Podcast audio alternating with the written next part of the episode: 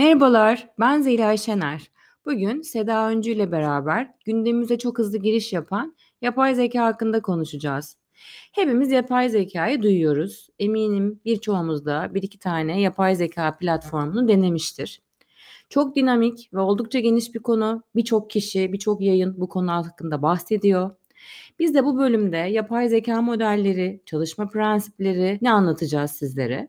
Sonrasında yapay zekanın sosyokültürel ve iş dünyasına etkileri neler olabilir? Yakın gelecekte bizi neler bekliyor ve pazarlama alanındaki güncel örnekleri paylaşacağız. E, yapay zeka aslında uzun zamandır hayatımızda var. Ancak yakın zamana kadar e, uygulamaları bizi çok da memnun etmiyordu. Kredi kartınızda veya yemek siparişinizle ilgili bilgi almak istediğinizde karşınıza çıkan chatbotlar oluyordu size cevap veren. Bir türlü ne demek istediğinizi anlamayan Alexa e, veya espri yoksunu Siri hepimizin telefonunda var. E, çok da etkileyici bir teknoloji olarak hiçbir zaman görememiştik. E, bir anda karşımıza çıkan bir ChatGPT var. Hepimizin şu an konuştuğu ve birçok hakkında yazı yazılan hem bizde hayranlık uyandırdı hem de ciddi spekülasyon ve korkuya sebep oldu. Öncelikle yapay zekayı tanımlarken terminolojiden de biraz bahsetmek gerekli. Ee, biraz evvel bahsettiğimiz Alexa, Siri gibi örnekler narrow AI olarak adlandırılıyor. Hani burada birazcık İngilizce terimlere giriyoruz çünkü hani Türkçeleştiremiyoruz bunları. Ee, bu narrow AI sadece belirli ses komutlarını yerine getirebilen yapay zekaların ismi aslında. Machine Learning AI'lar da uzun zamandır hayatımızda. Maillerimizdeki spam filtreleri, Netflix, Spotify bunlara örnekler. E, hepimizin zaten hayatın içerisinde olan örnekler bunlar.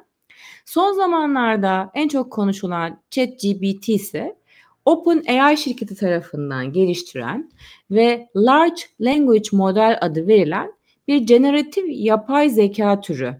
Midjourney, Bard, DALL-E de yine popüler generatif AI uygulamaları. Burada şimdi birazcık sözü Seda'ya vermek istiyorum. Seda bize bütün hani hem geçmişi bugüne e, nasıl geldi biraz bize e, bundan bahsetsin. Ya bu modellerin e, temelinde 2017 yılında Google'da çalışan araştırmacılar tarafından tanıtılan transformerlar, işte Türkçe herhalde dönüştürücüler diyebiliriz, hı hı. E, yer alıyor.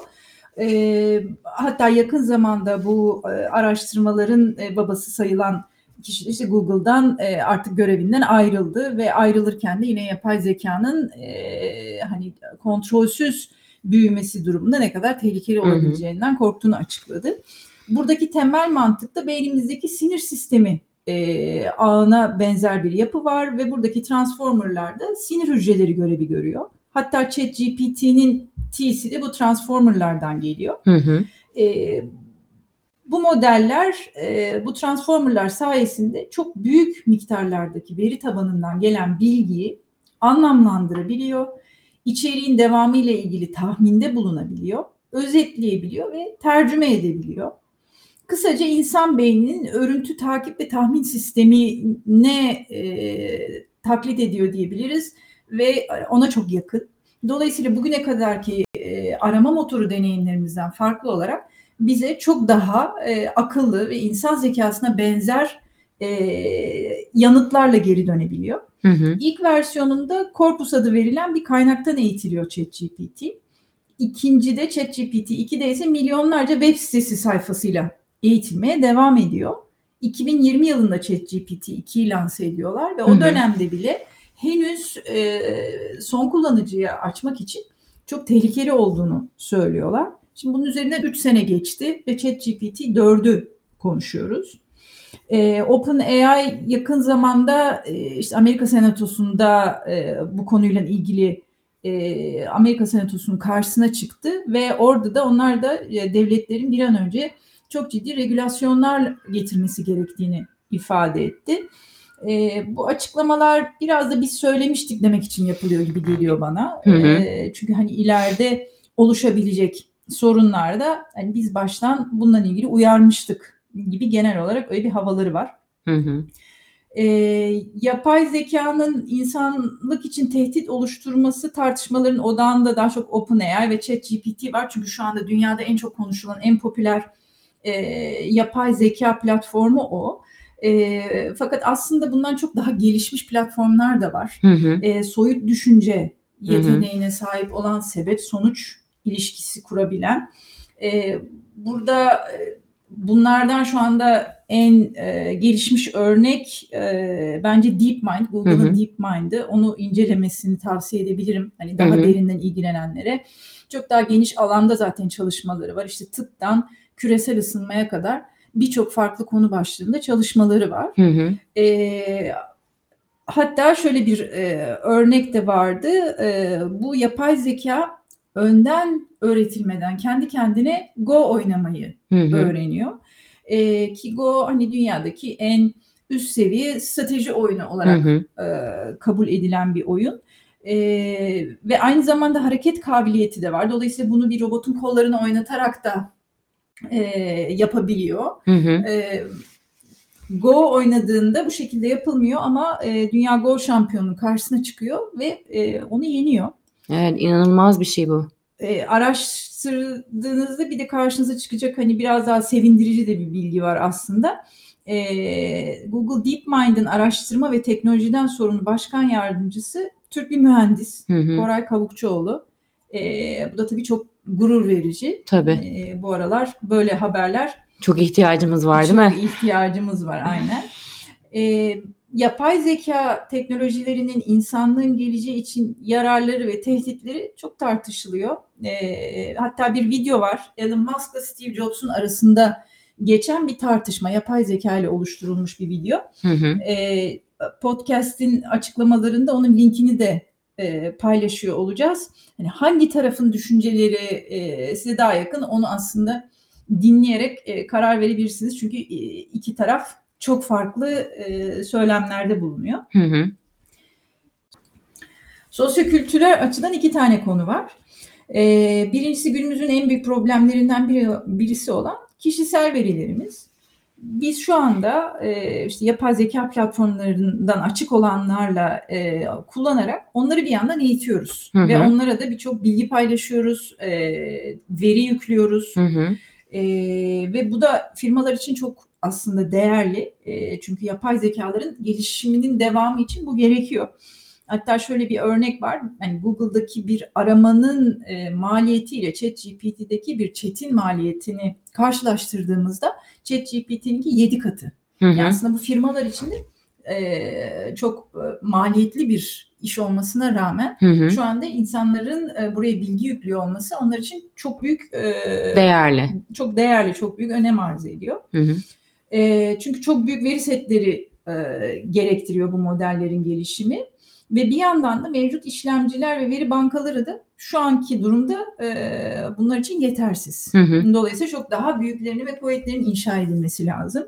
İşte Amazon, Google ve e, Meta bu akseleratör, akseleratör e, hızlandırıcı çiplerin üretimi için yarış halindeler. Hı hı. Bu hızlandırıcıların devreye girmesiyle de yani 2030 yılına kadar bu yapıların bin kat daha hızlanması öngörülüyor. Bu arada bin lafın gelişi değil, gerçek anlamda Hı hı. e, bin kat daha hızlı e, olacaklar. Bu da e, çok daha fazla e, fonksiyonları olması, işte ChatGPT örneğin 2021'e kadar Hı hı. data sağlayabiliyor. E, bu aradaki farkın e, kapanması gibi e, birçok e, artılar getirecek. Hı hı. E, veriler tarafına geldiğimizde de dediğimiz gibi bu yatırımların hepsi yine bu e, işte ana bildiğimiz dört tane e, teknoloji devinin elinde. Evet. Zaten datalarımız da Ellerinde. e, onların ellerinde. E, bu aslında çok tartışılan bir konuydu. Hatta Web3 bu yüzden herkesi çok heyecanlandırmıştı. Yani Web3'ün e, aslında altındaki e, en büyük e, vaadi Hı hı. diyeyim merkeziyetsiz olmasıydı ve verilerinde e, sahipliklerinde tek bir merkezde, tek bir firmada veya tek bir kişide toplanmıyor olmasıydı. Yani bunun ne kadar değerli olduğu e, son iki yılda e, bu kadar çok konuşulurken işte blok zincir teknolojisi, metaverse bu kadar yatırım alırken bir anda bunun ve bu konuşmaların ki Meta'da yani Facebook adını Meta olarak değiştirdi. Evet. Yani Metaverse aslında o kadar da gelecek olarak gösteriliyordu. Yani bunlar bir anda bıçak gibi kesildi Hı hı. ve herkesin yüzü yapay zekaya döndü. Döndü evet. Ee, yani tabii ki bundaki en önemli etken e, kullanılırlığı. Yani çok daha kullanıcı dostu bir e, platform aslında. Tabii bir insan zaman. gibi yani ne soru sorsan bir insana sormuş gibi cevap veriyor o anlamda. Çok kolay ve her dilde cevap verebiliyor. Ve hiçbir teknik bilgisi olmayan bir insan da çok rahatlıkla Kullanabilir. e, bunu kullanabiliyor. Tabii. Ama işte blok zincir üzerinde herhangi bir şeyi yapmak istediğiniz zaman yani bambaşka bir takım yapılar kurmanız gerekiyor. Bunların hepsini anlamanız gerekiyor. Ve yine orada da e, hiçbir e, güvenliğiniz yok. Hı hı. çok fazla risk var. Ee, onun için çok hızlı kabul gördü e, insanlar tarafından. Ama dediğim gibi bir yandan da işte bu e, or- orayla paylaşılan bilgilerin e, ve kişisel verilerin güvenliği ve ne şekilde kullanıldığına ilgili çok ciddi soru işaretleri var. E, bu ilk anla, ilk başta aslında şirketleri rahatsız etti ve bundan Hı hı. dolayı ChatGPT'deki chatlerin daha önce silinemiyordu, silinebilme özelliği getirdi e, OpenAI. Hı hı. Evet yani şimdi sosyokültürel açıdan hani birinci konu senin şu an bahsettiğin. ikinci konu da aslında bu modelleri eğitenler kimler? Biraz buradan bakmak lazım. İşte henüz yapay zekanın kullanıcı kitlesi çok sınırlı. Yani ne kadar çok konuşulsa da esasında baktığımızda dünyada çok az kişi kullanıyor. Ve bir taraftan da hani e, tüm cinsiyetlerin, kültürlerin ya da sosyoekonomik sınıfların eşit girdisi olabileceği bir noktaya varması ne kadar mümkün olabilir? Çünkü bu olmadığı sürece e, yapay zekanın içerisinde hep bir ön yargılı bir sistem ve ön yargılı bir e, görüş var ve bu da bizi e, yanıltabilir. E, dolayısıyla hani internetin bile tüm dünyada daha her yerde kullanılmadığını düşünürsek ağırlıklı kullanımı olan e, kitleler yapay zekanın e, bilgisinde ve çıkarımlarında büyük rol oynayacaktır. E, bu da esasında birazcık eşitsizlik, haksızlık ya da işte sorduğumuz sorularla ilgili tam net ve doğru cevap almamamıza sebebiyet verecek şeylerden bir tanesi diye öngörüyorum. E, buna bir örnek vermek gerekirse Midjourney diye bir yapay zeka var ve bu Fortune 500'deki e, şirketlerin e, CEO'larının görselini yapmasını ist- istiyor ve e, yapay zekanın ürettiği tüm görsel alternatifler CEO ve bunlar erkek, hepsi erkek. E, bunun üzerine orta ölçek şirket, startup gibi seçenekleri deniyorlar. E, ve en son kadınlar için tampon üreten bir şirketin CEO'suna kadar ileri gidiyorlar. Ama görsellerin hepsinde yapay zeka erkek kullanıyor. Aslına bakarsan hani birçok kadın CEO da var e, dünyada. Fakat bunları öne getirmiyor. E, sosyal medya ve arama motorlarında da sıkça dile getiren algoritma ön yargısının devamı bu şekilde yapay zekada da önümüzü çıkıyor ve bu da aslında yanıltıyor. E, bu konuyla ilgili e, çok iyi bir pazarlama örneği de paylaşmak istiyorum. Hepimizin bildiği spor markası e, ASICS yapay zekanın spor, antrenman, sağlıklı yaşamla ilgili çıktılarını araştırıyor. E, ve generatif AI'ların ürettiği imajların e, sağlıklı yaşam vurgusundan çok mükemmel estetik görüntüsünü ön plana çıkaran görsellerden ibaret olduğunu tespit ediyor. Ki biz hani yıllardır esasında Nike, Adidas hatta Victoria's Secret, Pink birçok hani spor markası e, esasında bu muhteşem estetik e, görüntüsünden uzaklaşıp normal insan gündelik hayatımızın içerisinde hamile olabilir, kilolu olabilir, zayıf olabilir, yaş farkı da e, fark etmeksizin birçok artık insan modelini kullanıyor ve bunun tam tersine giden e, bir yapıda pazarlamasını ilerletiyor. Şimdi bu çok gelişmiş kasları olan sıfır yağlı mükemmel vücutlu kadın ve erkek görselleri ne tekrar AI e, ön plana getirince esasında burada da bir yanılma payı çıkıyor. Dolayısıyla bunun üzerine Train the AI adında bir program başlatıyorlar. E, yani esasında bütün markaların bir şekilde varacağı yer. Hani hepimizin yapay zekayı e, markalarımız için yönetmesi gerekiyor. Ve burada o marka Karım isimli bir AI uzmanı ve imaj yaratıcısıyla anlaşıyorlar. Yani böyle de bir iş varmış. Yani bu yapay zeka ile birlikte hani dünyadaki işlerin yüzde otuzu bitecek diyorlar ama bir taraftan da onun da getireceği yeni işler mutlaka olacak. Ve sokakta, parkta, yarışlarda e, spor yapan farklı binlerce insanın görsellerini yüklüyorlar. E, bu uzun bir süreç tabii ki. Bir yandan da bu training AI et, etiketiyle sosyal medyada insanları e, katılmaya davet ediyorlar. Yani bu ASICS'in başladığı örnek muhtemelen e, diğer markalara da sıçrayacak diye düşünüyorum. Ya burada tabii ki işte bir oluşmuş bir imaj var ve bahsettiğimiz gibi yani bu e, yapay zeka platformlarına biz şu anda karşılaşıyoruz ama bunların e, bu noktaya kadar eğitilmesi de arkada hem e, çok daha uzun bir zaman hem de çok daha fazla e, veri barındırıyor. Dolayısıyla hani AI'ın algısında bir değişiklik yapabilme e, dedikleri bayağı ciddi bir hedef. E, bundan dolayı yani hem kendileri böyle bir programı başlatıyorlar hem de hı hı. yine e, insanların da yani farklı farklı yerlerden verilerin de girişine ihtiyaçları var. E, şu anda bence de markaların AI ile ilgili işte acaba hangi işler gider, hangi işler kalır, pazarlamada hı hı. nasıl kullanırız, e, işte grafikerleri işten çıkaralım, kendimiz resim yapalım falan konuşmalardan öncelikle bence hem marka hem e, ürünlerinden ilgili hı hı. E, AI'da nasıl bir itibar, itibar yönetimi tam adıyla aslında bunu takip ediyor olmaları gerekiyor. Bununla evet. ilgili planlama yapıyor olmaları gerekiyor. E, sosyal medyanın e, ilk başlangıcında da bu karşımıza çıkan bir örnekti. E, ve markalar bir anda e, tüketicilerinden yüz yüze kaldılar her zaman hani olumlu e, cevaplar alacaklarını düşünürlerken markalarla, ürünlerle ilgili şikayetler bu platformlara taşındı, yanlış bilgiler yayılmaya başladı ve bunların hepsini yönetmek için bir takım e, sistemler ve ekipler kurulmak zorunda kaldı. E, AI'da da yani şu aşamada kesinlikle önceliğin bu olması gerekiyor. Evet. E, çünkü bundan sonra insanların ana bilgi alacağı kaynaklar Hı hı. E, bu yapay zeka platformları evet. olacak.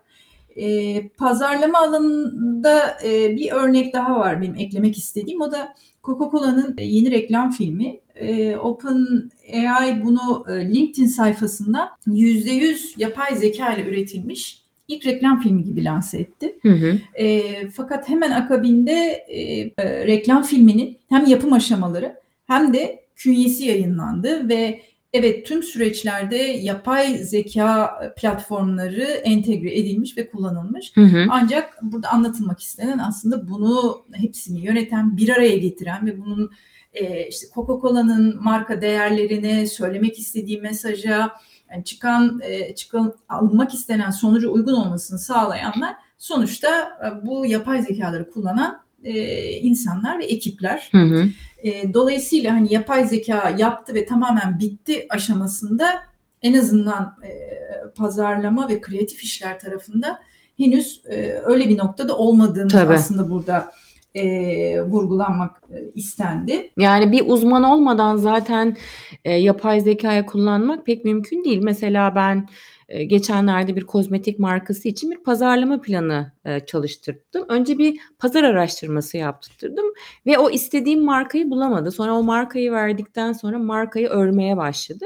Ve pazarlama planı yaparken de hem strateji anlamında hem de consumer journey map ya da touch points dediğimiz anlamda çıkardığı şeyler çok geneldi. Evet yani çok da yanlış değildi ama çok da geneldi. Kreatif anlamda daha farklı şeyler çıkarması için bir kere E'yi de çok iyi kullanmak lazım. Hani sanki bir ajansı briefliyormuş gibi.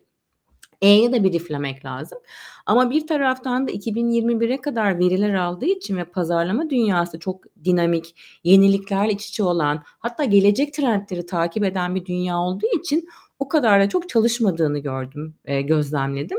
Mutlaka bir uzmanın E'yi kullanması gerekiyor diye düşünüyorum her konuda. Çünkü E'nin senin de bahsettiğin gibi hem yanılma ihtimali var. Bizi benim de bahsettiğim gibi daha önce yanlış yönlendirme, ön yargılı yönlendirme ihtimali var. Ama aynı anda da bizim zamanımızı kısaltacak, bizim için araştırma yapabilecek e, muhteşem bir kaynak. Dolayısıyla uzman kişilerin elinde doğru kullanıldığında e, iyi bir araç olduğunu düşünüyorum ama AI hala tek başına bir herhangi bir işi sonlandıracak kadar yetkin değil. Pazarlamacılara ben açıkçası AI'yi kullanmalarını öneririm ama AI'yi nasıl kullanacaklarını da öğrenmeleri gerektiğini de e, öneririm tekrar. E, bu anlamda şu an artık e, bu podcast'imizin sonuna gelmiş oluyoruz ve özetlemek gerekirse Bir tane de orada ben de bir arada bir Tabii. örnek söylemek istiyorum. Bunu aslında çok güzel toparlayan bir Hı. e, şeyle karşılaşmıştım. E, sonuçta bu da insanların icat ettiği bir hı hı, araç baktığımız zaman e, sonrasında e, insanlığın sonu olur mu vesaire bunlar çok uzak tartışmalar veya henüz bizim yorumlayamayacağımız tartışmalar. Ama şöyle de bir örnek var. Kağıt da aslında insanların ürettiği ve tas- e, ürettiği bir araç. doğru Ama insanlar üzerine yazı yazana kadar hiçbir değeri ve anlamı yoktu. doğru Umarım yapay zekada da hani gelişmeler bu yönde olur. Evet, inşallah. Ya çok güzel bir örnek verdi e, Seda bize. Evet, aynen dediğin gibi umarım yapay zeka da bizim daha ileri gitmemiz için bir örnek oluşturur. Çok teşekkür ederiz bizi dinlediğiniz için. Hoşça kalın. Hoşçakalın.